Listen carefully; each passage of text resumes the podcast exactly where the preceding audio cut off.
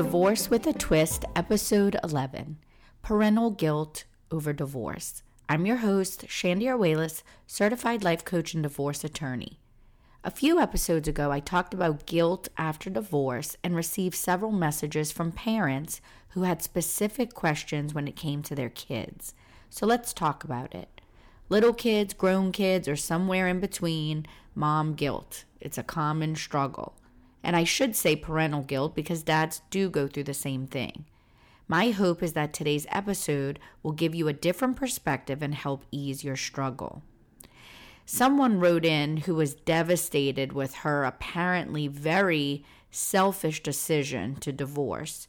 She wrote, I chose my peace, but at what price? The guilt I have is for my child. I've heard all of the fears. I failed my kids. I'm going to mess up my kids. Divorce destroys families.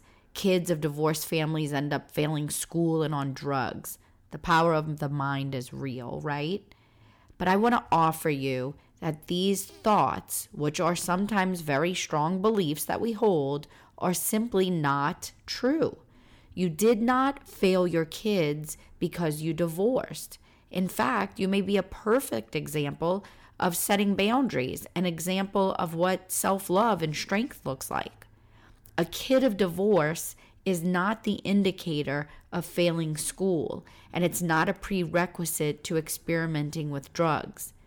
Kids from a healthy divorce can be perfectly adjusted, whereas kids that remain in high conflict environments, whether married or divorced, can struggle.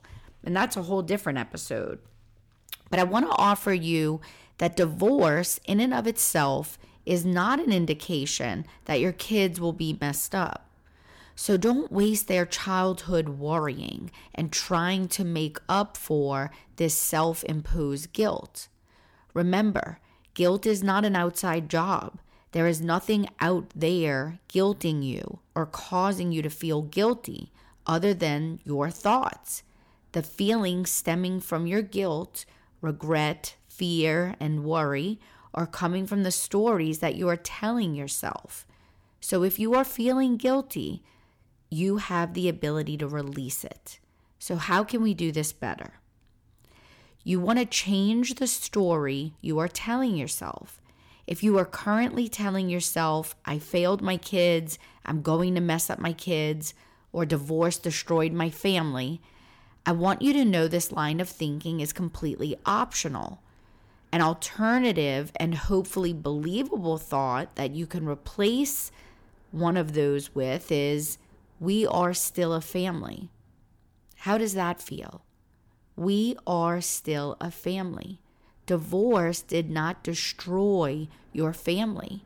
That is not taken from you, and you didn't take it from them. You are still a family. There are a million ways to define families and your family, no matter what it looks like, no matter what the custody schedule is, no matter who has come in and blended family and step parents. Your family falls into that definition. You are still a family. And I know you still want to take care of your family, but guilt is sneaky. It feels bad. So it's natural also that you want to do things to alleviate that guilt. But beware, one of these ways that it plays out is overcompensating for your child's happiness. When we feel guilty and we believe that we are the cause of our child's suffering, we will overcompensate to try to make them happy all the time, no matter what. And that can be to their detriment. Now, you're feeling guilty because of a story you're telling yourself. You're thinking, my kids have been through so much. I caused this. I did this. I failed. Or even I have to make up for the time that I'm not with them. You see their pain. You're worried about them. So you swoop in and you try to alleviate their pain through parenting. So you buy the things. You say yes when no is a more appropriate boundary you relax their structure when structure is exactly what they need. When we want our children to be happy no matter what, we try to remove all of their obstacles, never wanting them to be uncomfortable, which is a disservice to them. But that doesn't work, right? We cannot shield our children from everything uncomfortable or what we perceive to be negative. It doesn't work. If it worked, we, we would all do it. I would do it as well. So, what can we do instead? Well, we can decide that feelings are not a problem, not your feelings or their feelings. It's okay to feel sad, anxious, and overwhelmed. Allow those feelings, sit with them, and be willing to feel them. Allow them to pass. Use your experience as teachable moments with your children. I don't want to be feeling this, but this is where I am. Your kids will learn how to process emotion. They will know that negative emotions are okay. Also, another thought you can try on is replace I failed my kids with I love my kids and I'm willing to do what it takes. You are navigating an emotional life event. You are human and you are learning. Sometimes the decisions we make from love mean that our children don't get what they want. Maybe no is the best answer, or imposing the structure is the most loving answer. You don't always have to get it right, but if you're willing to try, you can't go wrong with that. We're all just out here doing our best. Your child sees you. It's not about perfection, it's not about never making mistakes. It's just about showing up and loving them. And loving them will never equal failure.